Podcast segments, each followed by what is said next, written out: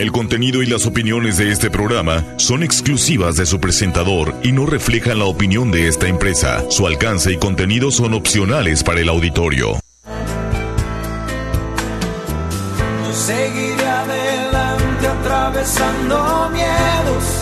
Sabe Dios que nunca es tarde para volver a empezar, volver a empezar que aún no termina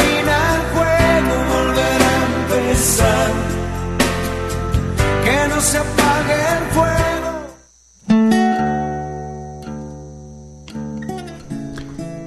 No, no es a distancia o cercanía, tampoco es si virtual o no virtual. Es en cambio saber si hay presencias cuando estamos presentes, si hay palabras que no sean como armas de guerra, si hay existencias además de las presencias. Contar a otros, contarnos, contar con otros. Las vidas que podrían ser si de verdad nos diéramos vida. Carlos Escliar. Está en el epígrafe del libro Tiempo de conversar de Liliana González y Natalia Brusa. Libro que a la hora de escribirlo se plantearon muchas interrogantes que aparecen en el prólogo y que parecen preguntas que nos solemos hacer en algunos familias, lugares, en esos momentos de reflexión. Esos interrogantes fueron la hoja de ruta para escribir el libro. ¿Qué nos está pasando? ¿Qué vamos perdiendo en la humanidad? ¿Por qué cuesta tanto el registro del otro como semejante y diferente? ¿Cuándo los adultos dejamos de ser ejemplos a seguir? ¿Qué pasa con la educación en los escenarios fundantes como es la familia y la escuela? ¿Qué ven los niños y los adolescentes en sus maestros? ¿Cuánto de su deseo de enseñar se traduce en la práctica de estos maestros? ¿Cómo generar contenidos más atractivos y vínculos más cercanos? ¿Qué ven los maestros en los alumnos? ¿Qué los ilusiona? ¿Qué los preocupa? ¿Cómo son los consumos y la manera de relacionarse y divertirse entre pares? al momento de elegir una carrera universitaria, cuáles son los aspectos que más valoran y cuáles sus incertidumbres. Cómo ven los adultos que los rodean. Cómo ven a sus padres y a sus abuelos. ¿Qué forma de familia creen que llegarían a conformar? Tantas interrogantes que parecen lejanas y que están tan cerca de todos, ¿no? Esto me lleva a pensar en otro libro que escribieron Natalia y Liliana, que es Volver a mirarnos, y hacen cita en una parte un cuento de Eduardo Galeano donde dice, Diego no conocía la mar. El padre, Santiago Kovadlov, lo llevó a descubrirla. Viajaron al sur. Ella, la mar, estaba más allá de los altos médanos esperando. Cuando el niño y su padre alcanzaron por fin aquellas cumbres de arena, después de mucho caminar, la mar estalló ante sus ojos. Y fue tanta la inmensidad de la mar y tanto su fulgor que el niño quedó mudo de hermosura y cuando por fin consiguió hablar, temblando, tartamudeando, pidió a su padre, ayúdame a mirar. ¿Qué hay después de la mirada? Te invito a que nos acompañes en el programa de hoy, que estamos junto a la licenciada Liliana González desde Córdoba, Argentina. Buenas tardes, soy Gustavo Torres y te doy la bienvenida a otro viernes más de Entre Mates e Historias desde los estudios RCN 1470, la radio que te escucha, en el sur de California, para todo lo que es el condado de San Diego, el noroeste de México, Tijuana, Tecate, Rosarito y alrededores. Me puedes encontrar en las redes sociales como Gustavo Torres Diagonal Historias, en Instagram Gustavo de Torres y en Spotify todos los programas grabados en Gustavo Torres-Historias. Hoy llegamos gracias a BitCenter, donde las empresas y los freelancers tienen un espacio para crecer en la innovación mexicana. Su Facebook es BitCenter México y están al lado del auditorio de la ciudad de Tijuana. Adent Art, que te ofrece una excelente oportunidad para lucir una mejor sonrisa. Puedes sacar cita al 664-477-1813, al Hospital para Perros y Gatos del Dr. Ackerman. Son especialistas en todo lo que es medicina y atención para tus mascotas. Su Facebook es Hospital para Perros y Gatos y su teléfono 664-683-7932 a Cucacom en Tijuana. Estés donde estés, vayas donde vayas, todos conectados. Internet fijo y telefonía celular totalmente prepago. Tienen una amplia gama de equipos celulares con financiación propia y los encontrás en Boulevard Díaz Ordaz 4001. Eh, su teléfono es 664-665-8080 y su Facebook Gugacom Pacífico. A Carnicería Canales, todo lo que necesitas para un buen asado este fin de semana y para cualquier emprendimiento gastronómico que tengas aquí en La Baja. Su Facebook es Carnicería Canales SADCB y los encontrás aquí en el centro de Tijuana, en calle Sexta, entre Madero y Negrete. También la taquería y restaurante Hipódromo. Están en Avenida Hipódromo 14, enfrente del hipódromo, y tiene más de 45 años en la ciudad de Tijuana. Su Facebook está como Tacos Hipódromo y su teléfono es 664-686-5275. Hotel Boutique Hacienda El Capricho, una experiencia única entre las montañas de la Baja. Su Facebook Hacienda El Capricho. A una hora y media nomás aquí de la ciudad de Tijuana. La Escuela de Fútbol Chivas Río. Los grandes equipos se forman con esfuerzos continuos. Puedes llegarte ahí con tus hijos todos los martes y jueves en los campos de fútbol del CREA, enfrente de la CFE, a partir de las 5 y 30. Y esta semana tienen visorías de Chivas Guadalajara. A comida callejera argentina, el auténtico sabor de la comida argenta, empanadas, choripanes, chimichurris y una atención especial para eventos. En Facebook lo encontrás como Comida Callejera Argentina. Bueno, buenas tardes, le doy la bienvenida una vez más a nuestro programa a la licenciada Liliana González, que acaba de publicar su libro número 11, Tiempo de Conversar, y es el segundo que publica junto a su hija, Natalia Brusa. Así que bienvenida Liliana. Hola, desde Córdoba, Argentina, con ustedes. Cuéntenos un poquito, Liliana, ¿cuáles son los cuatro pilares fundamentales en lo que se escribió este libro? Bien, este libro nace por ver una escena de violencia en una playa argentina donde a un chico lo matan, un adolescente lo matan otros adolescentes eh, de una clase social privilegiada, no eran urbanos marginales, ¿no? Eh, lo mataron a patadas a la salida de un boliche y nos preguntamos qué nos está pasando, ¿no? Eh, que se puede matar así y que además había más de no sé cuántas personas como testigos cómplices y silenciosos, sin decir absolutamente nada, pudiendo haber frenado esa violencia, ¿no? la verdad que nos, ahí nos, preguntamos con mi hija qué nos está pasando y ese iba a ser el título del libro, sino que el editorial no le pareció. Pero en realidad todo el libro está atravesado por la pregunta qué nos está pasando. Por eso el primer capítulo sobre el lenguaje, porque nos, me parece, nos parece que nos estamos quedando, que las palabras eh, eh, parecen no ser tan eficaces, como que la imagen le viene ganando la palabra, como que la violencia es un lenguaje, pero cuando falla la palabra que cuando un femicida mata a su mujer para no verla nunca más en su vida, en realidad se lo podría decir con palabras, no te quiero ver nunca más, esto se acabó, agarrar un bolso e irse, ¿no? No hace falta matar. Sin embargo, en vez de la palabra aparece el cuchillo, la bala, el puño. Entonces nos parecía que estábamos perdiendo humanidad, nos preguntamos qué nos pasa, que estamos perdiendo humanidad.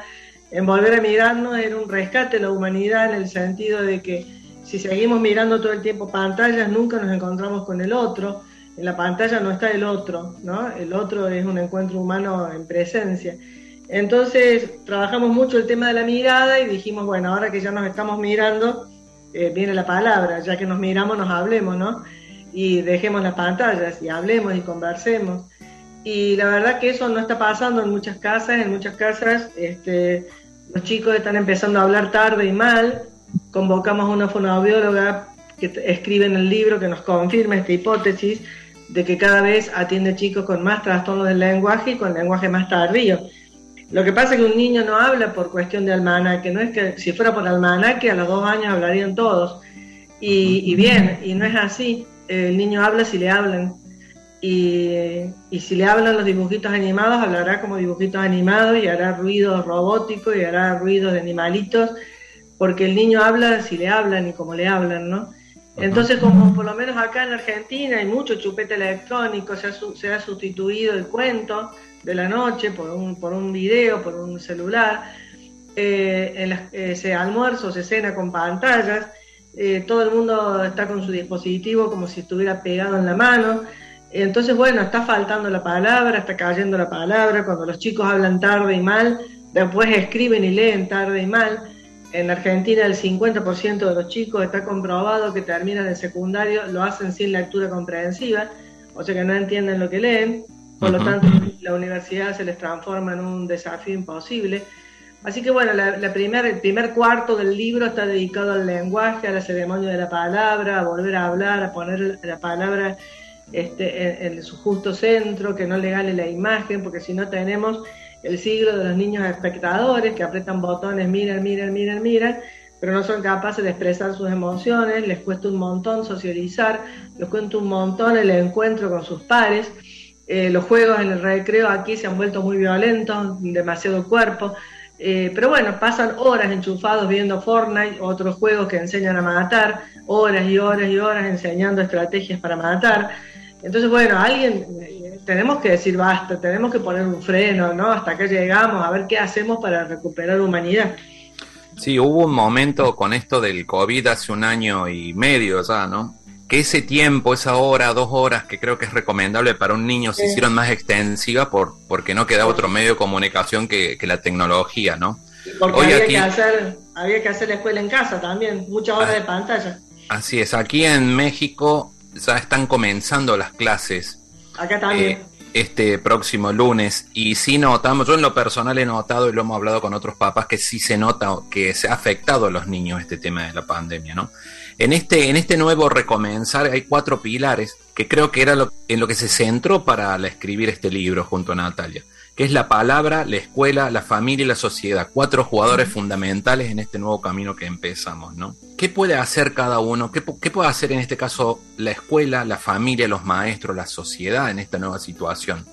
La familia tiene que asegurar que los niños vivan como niños, para eso no hay que sentarlos a ver este, informativos contando muertos y viendo fosas comunes, para eso hay que alejarlos de las temáticas adultas, los chicos están viendo cualquier cosa, y cuando digo cualquier cosa no digo solamente violencia, digo erotismo, pornografía, ¿no? Eh, se, están anticipando, se están anticipando en, su cuestión sexual un montón. Acá las menarcas están ya a veces a los 10 o 11 años se transforman en señoritas cuando tienen cabeza de nena todavía y pueden ser madres estamos complicadísimos si no les aseguramos la infancia. Los chicos tienen que vivir como niños y el único trabajo de la infancia es jugar y aprender. Y cuando digo jugar, digo jugar, jugar con amigos, jugar con papá y mamá, juegos de mesa, este, hacer deportes, jugar en la vereda, en la bicicleta, jugar y aprender. Son los dos únicos trabajos de la infancia. Los chicos no tienen por qué estar hablando de política, este, hablando de sexualidad genital antes de tiempo. Eh, estamos como apurándolos, como apurándolos a veces hasta parece padres que gozaran de ver cómo, cómo manejan lo tecnológico, pero a ver, la tecnología la tienen, la van a tener, les va a sobrar, la van a tener toda su vida, vamos hacia un mundo robotizado y tecnológico. Y yo me pregunto, ¿quiénes van a ser los exitosos el día de mañana? ¿Quiénes van a ser los que de verdad alcancen algo de plenitud? Los creativos, los originales, los que más allá de lo robótico pueden eh, hacer algo nuevo, crear algo nuevo, imaginar algo nuevo. Por eso es tan importante el pensamiento simbólico de los primeros años de vida. Y el pensamiento simbólico lo mata la pantalla. Nosotros para poder imaginar, fantasear y ser creadores, no tenemos que mirar, tenemos que imaginar. Si miramos, copiamos. ¿no? Entonces, la imagen estimula la copia, la ausencia de imagen estimula la creatividad, la fantasía, la creación. Entonces, nosotros les rogamos a los padres que los primeros años de vida tengan la menor cantidad de pantalla posible y la mayor cantidad de expresiones artísticas, deportivas y corporales, porque es ahí donde se, se, cimenta todo, ahí se construye un niño sano. Eh, es mentira que nacen nativos digitales, no saquemos esa idea de la cabeza, porque si repetimos como, no sé, sin pensar que son nativos digitales, yo le pregunto a la gente que dice eso, eh, ¿cómo le llamamos a los chicos que nacen en lugares donde no hay señal, donde no hay wifi, donde no hay dispositivo? Esos chicos que son nativos no digitales. Los chicos son los de siempre, nacen y después depende qué cultura le acercamos. Si le acercamos la cultura digital o si le acercamos la música, el cuento, la palabra, depende de lo que el adulto le acerque, depende si los niños abren sus ojos al mundo y ven un papá y una mamá que no pueden dejar el celular, que lo tienen pegado en la mano hasta el momento de amamantar, evidentemente que se van a hacer digitales porque es la cultura que les están ofreciendo desde el vamos. Pero la verdad es que el niño no nace sabiendo que existen celulares y dibujitos animados. Eso se lo acercamos nosotros. Entonces el papá y la mamá pueden decidir cuándo acercárselos. La Organización Mundial de la Salud dice a los dos años. ¿Cuánto? Dos horas por día. Bueno, en pandemia habrá sido más, obviamente, pero que la excusa no sea la pandemia, porque, a ver, puede haber habido pandemia, pero gracias a Dios en la Argentina, por ejemplo, para el Día del Niño se recuperó ampliamente la venta de libros y de juegos de mesa. Quiere decir que hay padres que están pensando, quiere decir que hay padres, ¿no? que están pensando en que hay que volver a contar cuentos y hay que volver a jugar. Eh, creo, creo, Gustavo, que no estamos sembrando en el desierto, que hay muchos padres que están reaccionando porque están viendo eh, ¿sabes qué? Les dan el celular, les dan, les dan, les dan, y cuando, por ejemplo, les van en la escuela, se lo sacan de un día para el otro. Hasta que no levantes la nota, no tenés más celular. Y tienen síndrome de abstinencia. Hay oh, totalmente, hay totalmente. convulsionan, convulsionan cuando le sacan el celular. Entonces, si como papá no me doy cuenta que estoy creando una adicción ahí, bueno, ¿qué estamos mirando? ¿Qué estamos escuchando? ¿Qué estamos viendo? ¿no? Leyendo el libro, ese primer capítulo, acaba de venir este, algo que al que le quede el saco que se lo ponga y el que no, no. Yo tomo mi responsabilidad porque me sentí. me sentí tocado y la escuché hablando con Natalia, su hija, en donde habla de los padres con coherencia, ¿no? Y que los hijos actúan por imitación. Y hay una parte, a lo que recién comentaba, se ha incrementado el tema de trastornos de aprendizaje en lo que es el lenguaje, niños que no están hablando bien y aquí es en donde viene el punto, que antes a lo mejor nos llamaba la atención un niño que usaba palabras, me acuerdo en Argentina, un, le dijo un amigo mío que decía su hijo refrigerador y en Argentina le decimos heladera, ¿no? Y era porque lo criaba una persona, creo una, una muchacha de Perú. Y ahora empiezan los, los chicos a agarrar un lenguaje que es el de los juegos. Eh, y modismos, todo esto. Y el del TikTok y los YouTubers y todo eso, ¿no? Ah, mire, se, me estaba yendo otra cosa eh, en este, este punto, porque por más que tenga todas las preguntas anotadas, una cosa empieza a llevar a la otra. Dijo algo muy importante, el despertar sexual que se empieza a dar a partir de los ocho años prácticamente. Justamente porque uno agarra el TikTok y ve niños, con, niñas, niños, con cuerpo de mujer pareciera, y con y con ciertos bailes, gestualidad, gestualidad, que no es la indicada para un niño de esa edad y por ahí los papás los dejamos. Y esta es la parte de una frase. Es más, se los anota en la cadena de danzas, se los deja hacer a los 6, 7 años reggaetón, después a fin de año les ponen una, un, ¿viste? Una, una cosa minúscula, una tanga con un top y están en el escenario haciendo perreo, reggaetón, y vos decís, ¿dónde están los padres? ¿Por qué eligieron esa danza para los chicos? Habiendo montones de danzas que preservan la infancia, ¿no? Va a haber mucha gente, estoy seguro, que, no le va a gustar esto que estamos hablando. No viene Exactamente. Porque ahí viene la, parte de una frase que lee en el libro que dice, que nos pone contra las cuerdas, dice, hay una relación directa entre el placer de criar, que se llama crianza gozosa, y la riqueza de pensar. Y la pregunta es, ¿nos puede escribir qué nos aconseja para nutrir esa relación, que es un poco lo que venimos hablando? A lo que iba, y que se me dio vuelta la pregunta con esta frase, crianza gozosa. Muchas veces usamos de excusa el dejarnos hablar y darles el iPad, darle los juegos, darle para que se callen. Y en realidad se está afectando en un futuro al niño eso, ¿no? ¿Qué, qué pasos, cuando alguien toma conciencia de eso, vamos a empezar de ahora en más a poner esos límites? ¿Qué nos recomienda que hagamos? ¿Cuáles son estos rituales de amor que usted nos decía? Que tiene uno que es maravilloso, el de la, vega. La verdad que... Em, la crianza gozosa es una vuelta de tuerca un poquito más eh, benéfica que la crianza responsable. Yo digo, la mayoría, la mayoría de los padres son responsables, algunos son abandónicos, ¿no? Y los dejan huérfanos, digamos, aunque estén vivos los papás. Pero digo, la mayoría de los padres son responsables, ponen las vacunas, les dan de comer, las mandan a la escuela. Eso es responsabilidad paterna. Pero eso no es goce. El goce es eh, la crianza gozosa es, llego a mi casa y, aunque sea 45 minutos, estoy de verdad gozando de mis hijos, disfrutando el vínculo.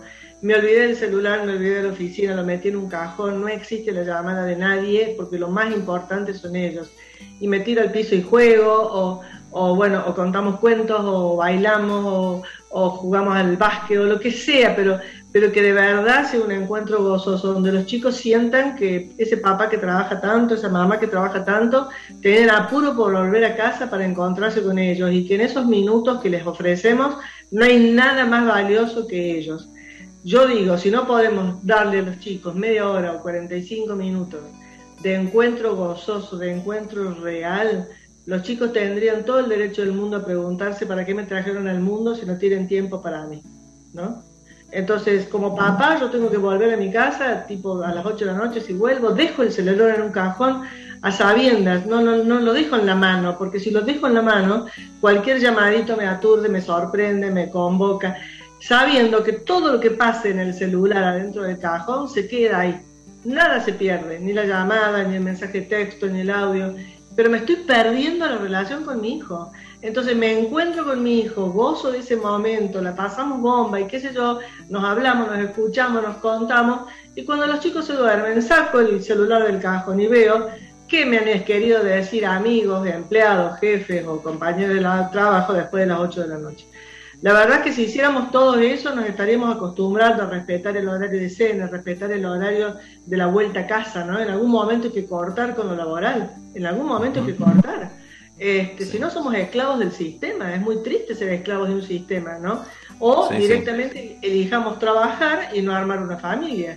Los chicos nos necesitan y los chicos hacen síntomas para que papá y mamá estén. Y cuando digo estén es presencia real, porque a veces estoy presente y ausente. Estoy en casa, he puesto el cuerpo, pero la cabeza sigue en otro lado esa presencia ausente es, es, terrible para los chicos. Entonces, ¿cómo hacen los chicos?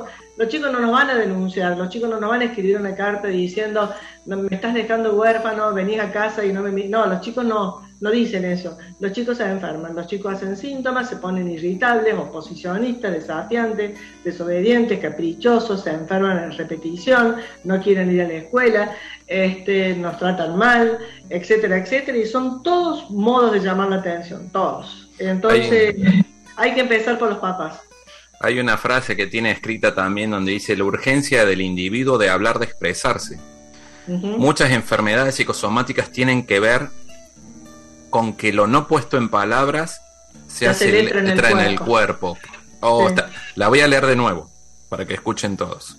Muchas enfermedades psicosomáticas tienen que ver con que lo no puesto en palabras se hace letra en el cuerpo.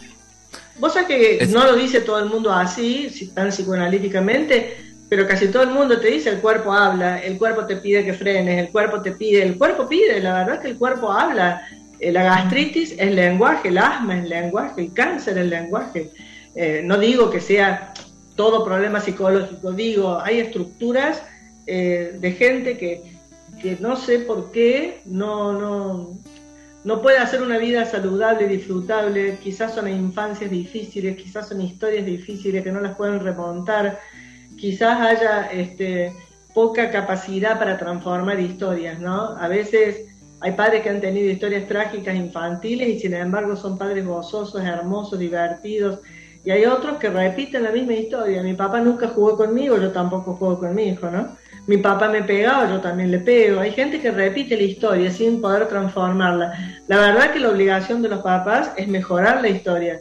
Los chicos tienen que ser una versión mejorada de nosotros, si no hacemos no estamos haciendo las cosas bien. Nuestros hijos tienen que dar pasitos hacia la felicidad, la libertad y la responsabilidad más de lo que hemos hecho nosotros. Eh, yo pienso en mi mamá, yo he dado pasos, muchos pasos que eran deseados por ella pero mi mamá también había dado paso en relación a mi abuela, ¿no? sí. y, de eso se trata. Entonces, bueno, es una tarea hermosa la de ser padre, pero no es sin tiempo, sin paciencia, ¿no? Sin trabajo. A veces este, vienen a consultarme por el hijo y aparece la historia de los padres en una forma tan cruda que se dan cuenta que los primeros que tienen que ir a terapia son ellos, porque mientras ellos no curen esas heridas, eh, se las van pasando los chicos, ¿no? Ese es el punto de animarnos a creer para nuestros hijos. Yo creo que he aprendido mucho, estoy aprendiendo, mejor dicho, con el hecho de ser papá y mirar a un hijo y tratar de valorar esa mirada primero, volver a mirarnos. Y ahora en este tiempo tan importante creo que todos buscamos el tiempo de conversar. Porque hay una parte que también habla que siempre hubo gente que actuó mal, siempre hubo malas intenciones de cuando éramos chicos, pero ahora los dejamos vulnerables en una pantalla, ¿no? Cuando apareció el momo, la ballena azul, los intentos de suicidio gente que deliberadamente intenta llegar para hacerle daño a ellos, que se hagan daño. Yo a los papás en ese punto les diría que la mayoría de los padres tiene claro, clarísimo los peligros del mundo real. Eh, no te subas al auto de un desconocido, si alguien te va a buscar a la escuela en nombre nuestro no es verdad, hablar con la directora, si vas a un boliche no tomes nunca una botella abierta, te la tienen que abrir delante tuyo. Uno, no, no, si, si tomas de más, no manejes, dale la llave a un amigo que esté sobrio. Eh, es como, no andes en la calle con el celular mirándolo porque te lo pueden robar. Es como que en el mundo real tenemos claro cuáles son los riesgos y, hablamos con ellos de eso. Pero los dejamos solos en el mundo virtual cuando es mucho más peligroso que el mundo real, porque ahí está todo, lo mejor y lo peor del ser humano, todo, ¿no? Entonces no se los pueden dejar solos. Eh, los padres tienen que saber eh, qué hace con la cuenta, cuál es la clave cuando son menores de edad, eh, qué sitios visita, cada tanto pedirle la clave y ver por dónde anda. Eso no es un interrogatorio policial, eso no es una, hipervigilancia, eso es un acompañamiento. Y te voy a acompañar hasta que vos tengas el sentido, ¿no es cierto?, de lo que, de lo que está bien y de lo que está mal, y ese sentido de lo bueno y lo malo se va construyendo con el tiempo, no es que a los seis años aparece o a los ocho. Este, en realidad aparece después de los 12, esta claridad en relación a si esto es peligroso, riesgoso. Entonces no se puede dejar a los chicos solos. Eh, hay que acompañarlos, hay que interesarse, mientras más ve un dibujito animado y más lo apasiona, más hay que sentarse a ver qué es lo que tanto lo apasiona, no para prohibirlo, ¿eh? Sino para acompañarlos y para despertar espíritu crítico en algunas cosas. Por ejemplo, yo no puedo entender que Simpson, que no veo, eh, sea una serie de tantos éxitos, parece que es muy graciosa, pero yo las dos o tres veces que lo vi, vi ese padre humillado por la madre y por los hijos, ese padre pisoteado y burlado, y dije, ¿qué estamos haciendo? ¿No? ¿Qué, valores estamos transmitiendo? Eh, no es lo mismo que Mafalda, que por ahí le criticaba a la mamá porque lavaba platos y no tenía intereses intelectuales, ¿no? Es otra cosa. Eh, es otra cosa, es humillación, es burla es complicidad entre la madre y los hijos contra el padre, es una cosa que no, no sé, no digo que se van a enfermar por ver eso, ni muchísimo menos, digo, acompañemos con el diálogo, acompañemos con la conversación, que sea tema de debate en la mesa, este, y bueno, habrá un papá que dirá, a mí nunca me van a tratar como Homero Simpson porque no lo voy a permitir, ¿no es cierto? Pero esa autoridad, esa autoridad de un padre, se conquista no con sermones, se conquista con el ejemplo, con la coherencia. Los chicos están pidiendo a gritos que los adultos seamos coherentes, que no le pidamos a ellos nada de lo que no estemos dispuestos nosotros también a hacer. Un papá no, puede enojarse porque su hijo se tatúa si él se tatúa hasta la oreja, ¿no? O que tome si él también toma. Eh, a ver, somos ejemplos, nos miran, somos sus referentes. La mala noticia que tengo para los papás jóvenes es que a diferencia de la, de la de, digamos, de cuando yo crié mis hijos, los referentes identificatorios de mis hijos eran el papá, la mamá, algún profesor de esos amados, eh, algún abuelo, algún amigo, eh, pero hoy a todo eso, si es que lo tienen, hay que sumarle los youtubers, la gente que con eh, que, gana fortunas haciendo videos, ¿no? Que uno no se explica, no se explica cómo puede ser, y esos son referentes para los chicos. Lo que ellos es, la, es, la, nueva aspiración de los chicos ser youtuber. Claro, pero lo que no entienden es que hay millones intentando hacer eso y a lo mejor los que le pegan son dos o tres, ¿no? Pero bueno, eh, es el menor esfuerzo, ¿viste? Es la, eh, sí, el menor esfuerzo, no, no le vas a pedir que lean un libro, yo no, no, no sé, Gustavo, la verdad que no lo voy a ver porque ya soy una mujer muy grande, pero no lo voy a ver. Pero no sé qué va a pasar con estos adolescentes eh, que, no se enamoren de ningún autor. Vamos a ver de qué se enamoran. ¿Viste? Nosotros nos enamorábamos de Cortázar, ¿no? De Sábato, nos enamorábamos de Galeano. bueno, yo vivía enamorada de Galeano y y estaba esperando siempre su último libro para comprarlo. Es como que uno se enamoraba de un autor y seguía una línea de pensamiento. Hoy los chicos no siguen líneas de pensamiento, son muy sapinescos, ¿no? En general. Entonces, no sé, serán distintos a nosotros, harán otras cosas, será otro mundo. Gustavo ha cambiado todo tan rápido y sigue cambiando tan rápido que es tan difícil acompañar eso, ¿no? Eh, por ahí siento que sembramos en el desierto, que la batalla está perdida por ahí pienso, no, si aún en el peor de los desiertos crece un cactus o un helecho, ¿no? no sé, creo que hay que seguir sembrando. Siento como regañada, como dicen acá cuando lo escucho hablar. Uno piensa ese descuido ante los electrónicos, que parece que los estuviéramos juzgando, y no es que estamos juzgando el tema electrónico, sino saber identificar las cosas buenas de la vida. ¿Qué ha sido lo más valorable que ha visto? Es como que decir, todavía se puede hacer un cambio, porque vi que hubo participación de adolescentes muy positiva con ustedes. Tremenda. Eh, después que invitamos a seis especialistas, un rabino, para ver qué pasa con la espiritualidad de los chicos, una médica de adolescentes que trabaja bulimia, anorexia, adicciones, una directora de escuela secundaria para que nos diera la visión del, del alumno secundario, una psicoanalista, bueno, etcétera. Eh, después de todo eso dijimos, nos estamos olvidando de las principales voces, hay que conversar con los jóvenes. Pero la verdad que ya los tiempos no nos daban para hacer una investigación este, profunda, no somos investigadoras ninguna de las dos. Lo que hicimos fue tomar seis adolescentes que teníamos a mano, este, amigos de mis nietos o amigos de hijos de amigos, o sea que no es un muestreo, no es una muestra de nada. Es más, lo primero que hicieron esos chicos, que están en un video dentro del libro, con un código QR accedes, un video precioso, muy bien armado, muy bien editado, muy claro, se escucha muy bien, se ve muy bien. Y se ve la frescura de estos adolescentes contestándonos cada uno de ellos a siete preguntas que les hicimos sobre cómo nos ven a los adultos, su relación con la tecnología, cuáles son sus sueños, qué les dejó la escuela, la escuela media. Bueno, eh, fuimos con todos los prejuicios del mundo. Primero, de que iban a hablar poco, no, hablaron mm. muchísimo. Segundo, que nos ven a los adultos vetustos, nada que ver.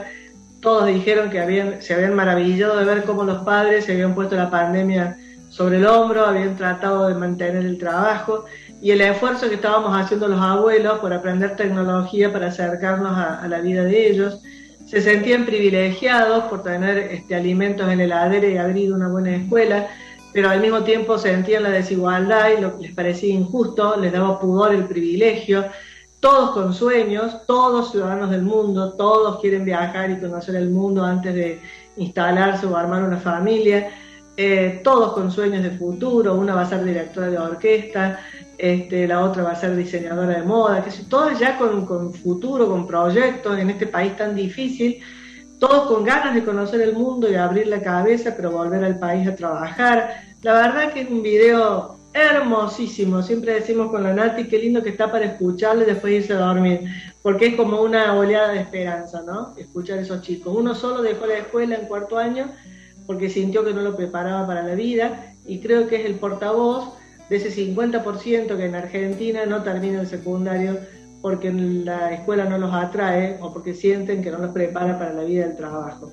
De los seis chicos, uno no terminó la escuela, se dedicó a los negocios, le va muy bien y, y en la pandemia vivía con su papá, son padres separados y dice que era demasiado 24 horas vivir con el padre agarró coraje, alquiló su primer monoambiente y en este momento con 19 años es independiente, se mantiene solo sin haber terminado el secundario. Bueno, son casos excepcionales, pero son casos que existen, son casos que existen. No siempre el estudio universitario es garantía de éxito. Hoy en día este, las habilidades lingüísticas y sociales y de trabajo en grupo son las más valoradas, las más valoradas, y esa no te le da ningún título universitario. Si un chico llega, termina el secundario sin amigos, sin poder hacer una exposición oral, sin poder actuar en una feria de ciencias mostrando lo que hizo, viste, con esas inhibiciones de algunos chicos, esos chicos no van a tener este, éxito. Cuando digo éxito, digo que les vaya bien, no hablo de plata, ¿no? Porque la verdad que las habilidades lingüísticas, las habilidades sociales, las habilidades de cooperativismo, de cooperación, de pensamiento colectivo, y de pensamiento crítico son las habilidades que debería desarrollar la escuela secundaria. Nos olvidemos un poco de los contenidos, saquemos los contenidos del podio, dejemos de decir que los chicos han perdido un año porque no han visto decimales o tiempos verbales, lo van a seguir viendo, si algún problema tenía el sistema de la repetición de contenidos, eh, pero han hecho aprendizaje significativo. Yo creo que hay un antes y un después de la pandemia y que si la verdad no hemos aprendido algo de esta experiencia de difícil, este, somos muy necios, ¿no? Somos muy necios. Yo veo chicos limpiando el río cerca de mi casa, plantando árboles, eh, los que no se lavaban las manos se las lavan, las que no se cuidaban en la comida, algunos hasta dejaron de fumar por el tema del COVID, muchísimos chicos dejaron de fumar, ha habido aprendizajes, ha habido aprendizajes, hay que querer verlos, hay que ver dónde pongo la lupa, ¿viste? Si en los muertos o los que si estando con vida pudieron rearmarse, reprogramarse, reinventarse y seguir adelante. ¿Ha visto Merly en Netflix sí, por Supuesto. Lo relaciono eso con lo que acaba de decir, cómo enamorarnos de la escuela, de los libros, de la historia. Me imagino estar discutiendo o hablando de algo y me di cuenta que es algo de lo que uno se puede enamorar, estar cuestionándose permanentemente las cosas. Yo me hubiera, yo me hubiera notado en la cátedra de Merly. Me hubiera notado. Oh, eso también. también Para mí la filosofía fue siempre difícil y aburrida. Difícil y aburrida. Pero bueno, mis hijos tuvieron un profe de filosofía que les daba Platón, Sócrates, Aristóteles, Freud y Lacan, y después les daba discursos de, de Perón, de Menem, de Dualde, de Alfonsín, para que leyeran los discursos y trataran de ver si la base filosófica de esos discursos era socrática, platónica, y digo, yo hubiera ido a esa aula, hubiera ido, porque es una filosofía aplicada a la vida, al discurso, ¿no? Este, sí, yo estoy convencida que la... A ver, no me gusta Merlí en su, en su subjetividad, sí, eh, en su manera de encarar las relaciones afectivas, pero me le saco el sombrero porque él entraba al aula, el, el grupo era muy heterogéneo y muy difícil, y no, nunca le escuché decir présteme la atención, directamente le entraba y los alumnos ya estaban seguros que traía algo sabroso para, para el aula, ¿no? que era algo que iban a saborear. Y eso no, no tiene precio. Y otra cosa que me gustó de él es cómo no dejaba pasar la problemática emocional de sus alumnos. Quizás se inmiscuía demasiado, pero por lo menos se interrogaba, iba y les decía, ¿qué te pasa? ¿Qué te está pasando? Contame. Eh, hay tantos docentes que, hacen eso eh, sin transformarse en terapeutas ni, ni, la necesidad de ir a la casa como hacía Merlí, pero por lo menos interrogarse, hacer de cuenta que te das cuenta de que está triste, que no tiene amigos, que es muy violento, o que está siempre solo en el recreo, o que no estudia, o que no abre un libro, ¿cómo no te vas a interrogar? ¿Cómo no te vas a acercar a preguntarle qué le pasa? Pero bueno, sí, me, me encantó como serie, me encantó. Una cosa lleva a la otra, ¿no? En esto que está diciendo, ¿cómo uno no se va a preguntar hay tantos casos que han pasado de violencia en las escuelas que da tantas señales y por ahí no la vemos. Exactamente. Eh, supongamos que yo soy docente de, de, una escuela primaria o secundaria, por más que no tenga una cátedra de filosofía, ¿cómo puedo enseñarle a los niños, a los adolescentes, impulsarlos a pensar, a sentir, a que son sentidos ellos más que únicamente acciones? Yo, mira, no, de filosofía sé poco y nada, ahora lo estoy leyendo a Darío Z, que me encanta porque también lo baja bastante a la vida, pero yo creo que la filosofía, por ejemplo, mis nietos están enamorados de esta abuela simplemente porque cuando vienen le hago preguntas filosóficas. Por supuesto, ellos me piden preguntas, preguntas filológicas, me dicen, ¿no? No pueden decir filosóficas. Y yo les pregunto, yo les pregunto, por ejemplo, eh, ¿Por qué será que la gente no quiere ponerse vieja? Eh, ¿Qué tendrá de lindo, de feo ser viejo? Eh, ¿qué, le, ¿Qué les parece la gente grande? ¿Se equivoca? Esas preguntas son preguntas para hacerlos hablar, para hacer un, un tiempo de conversación, digamos, y no de pantallas. Y la verdad que les encanta que les haga preguntas y después hacemos al revés, que ellos me pregunten a mí y, o que expresen sus sentires. Y hace poco se les murió el abuelo, un abuelo, y, y cuando para el Día del Niño dice uno, este, lo único que yo pido para el día, me gustaría pedir para el Día del Niño es un día más de vida del abuelo para estar con él. O tomar un avión y llegar cerca del alma del abuelo y quedarme un ratito cerca de su alma, ¿no? Y tiene siete años. Y vos decís, a veces estamos menospreciando a los chicos, los chicos tienen pensamiento filosófico. Él sabe perfectamente que el cuerpo del abuelo no está más y que su alma estará por allá arriba, ¿no? Y quiere acercarse con un avión, y vos decís, eso es filosofía pura. Entonces, bueno, lo que pasa es que hemos asociado filosofía a difícil, a algo difícil, cuando en realidad es la vida misma, es el amor por saber. Entonces el amor por saber está en todo, en todo momento y, y los adultos tenemos que estar a la altura de la pregunta de los chicos. Eh, preguntar, eh, contestar si sabemos y si no sabemos, decirles no sé. Y el no sé es muy liberador para un niño, que un adulto no se la sepa todas, ¿no? Y que él pueda recorrer ese camino de la pregunta solo haciendo, haciendo su propia búsqueda y no repitiendo lo que dice la abuela, la mamá o el docente. Eh, los chicos están necesitando más adultos que digan no sé. Este es maravilloso como papá cuando uno le dice, no sé, vamos a investigar juntos a ver qué aprendemos, esa parte también está fantástica. Sí. Recién hablaba de los sueños, Liliana, yo me imagino en un despacho, un estudio, olorcito a café, calefactor prendido, si tocó el invierno, sintiendo el sonido de las teclas y junto a su hija escribiendo un libro, intercambiando opiniones, en silencio filosofando y pensando cómo iba a ser el contenido de este libro para llegar a la gente y que despierte almas. Y yo creo que eso como papá es un sueño cumplido.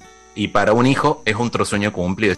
Hemos roto algunos estereotipos como que la relación madre-hija es la más conflictiva del mundo, viste que dicen que siempre hay envidia, rivalidad. La verdad que lo que yo he aprendido de Natalia, ni ella tiene dimensión, ¿no? no tiene una versión de ser mamá que a mí me encanta, me hubiera, sido, me hubiera gustado ser mamá como es ella con sus hijos.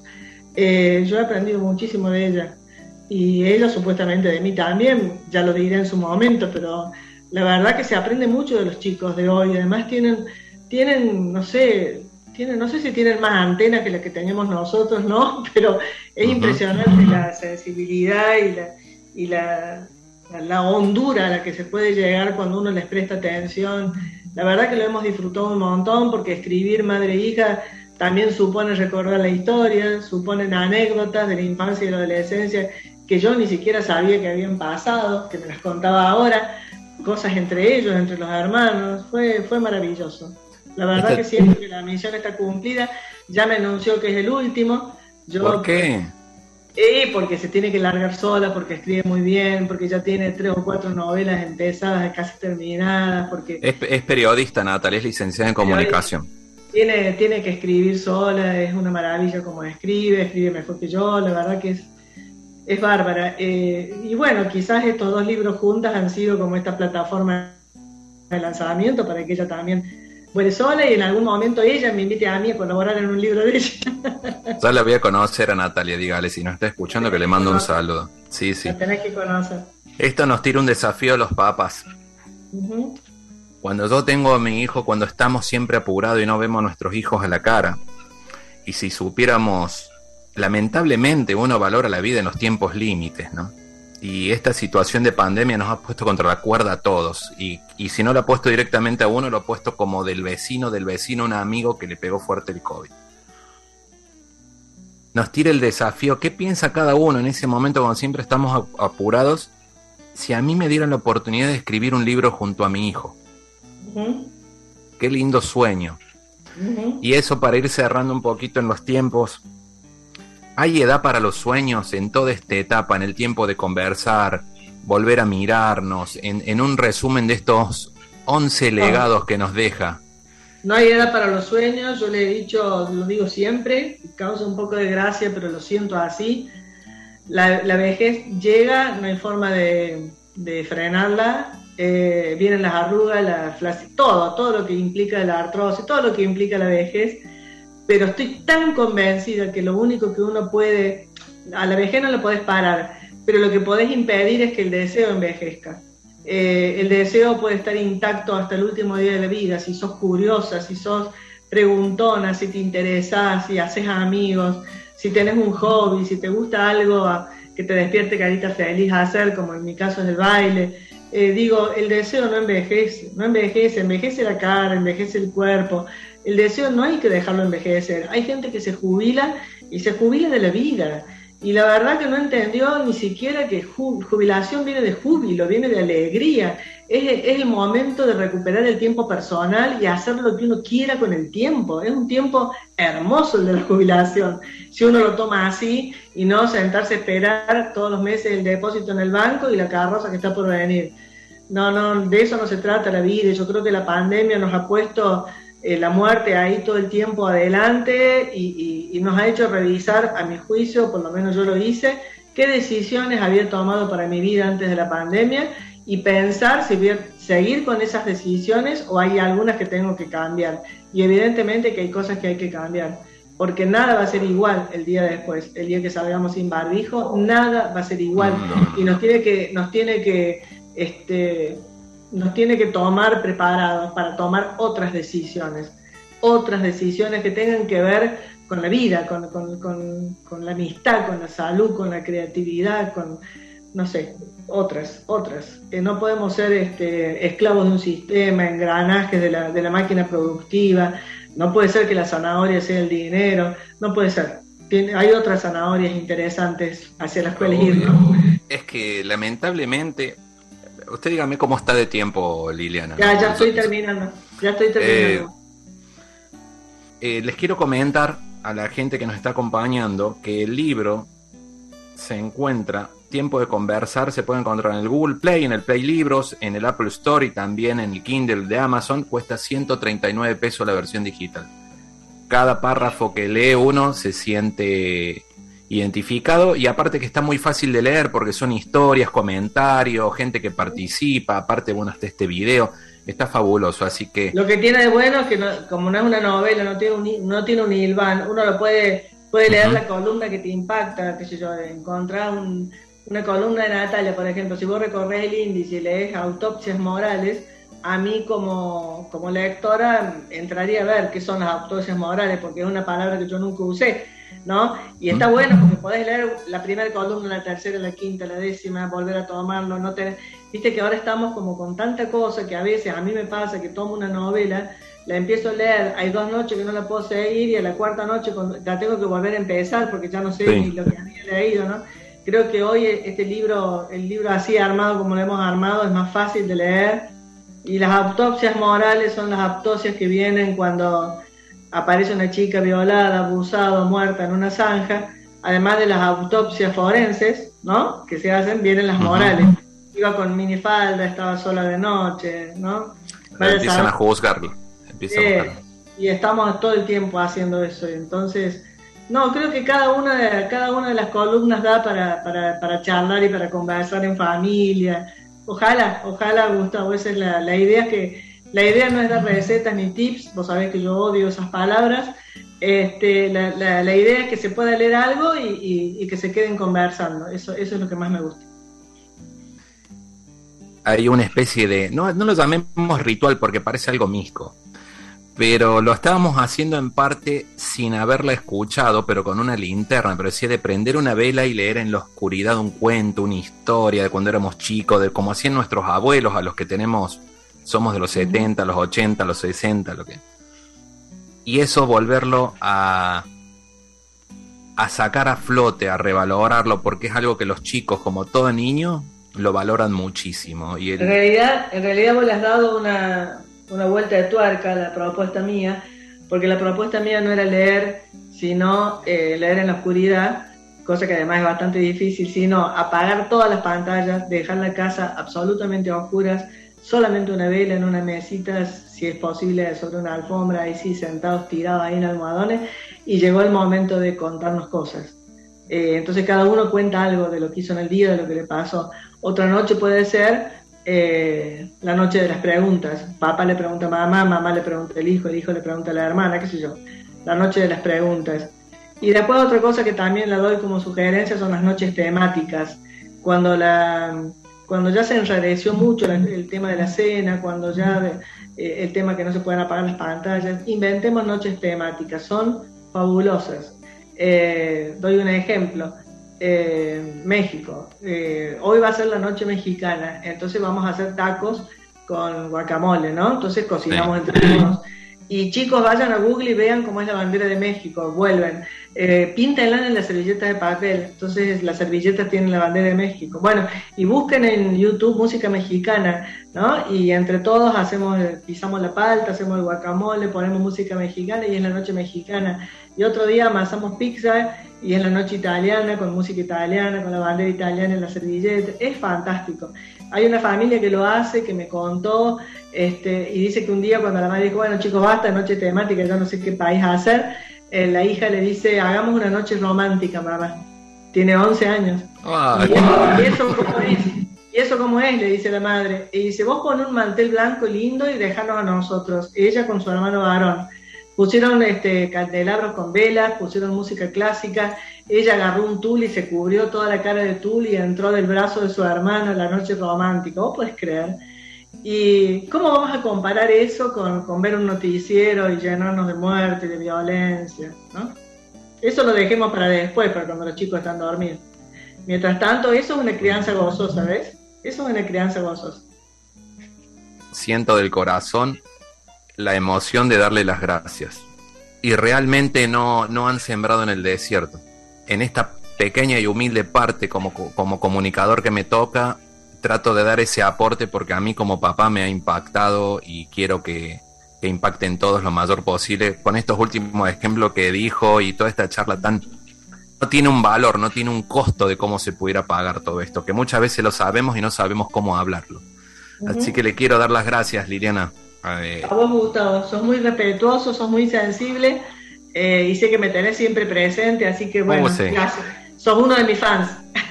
Sí, sí, dele muchos saludos a Natalia, que la voy a seguir, voy a esperar esa novela también y, y, vamos estando en contacto.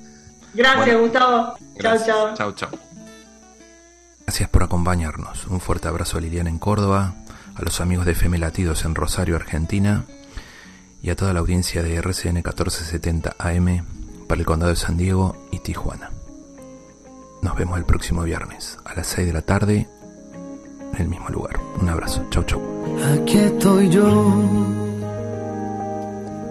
Vengo a cantarte con el corazón. Para entregarte todo lo mejor. Aquí estoy yo. Ahí estaré.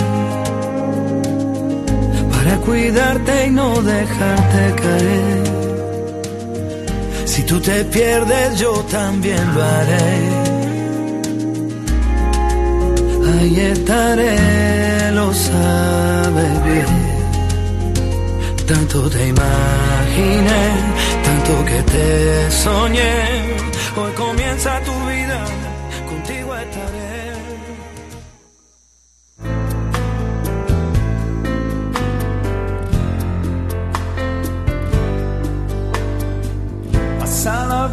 el tiempo no se queda quieto. Llegó el silencio y el frío con la soledad. ¿Qué lugar anidaré mis sueños nuevos?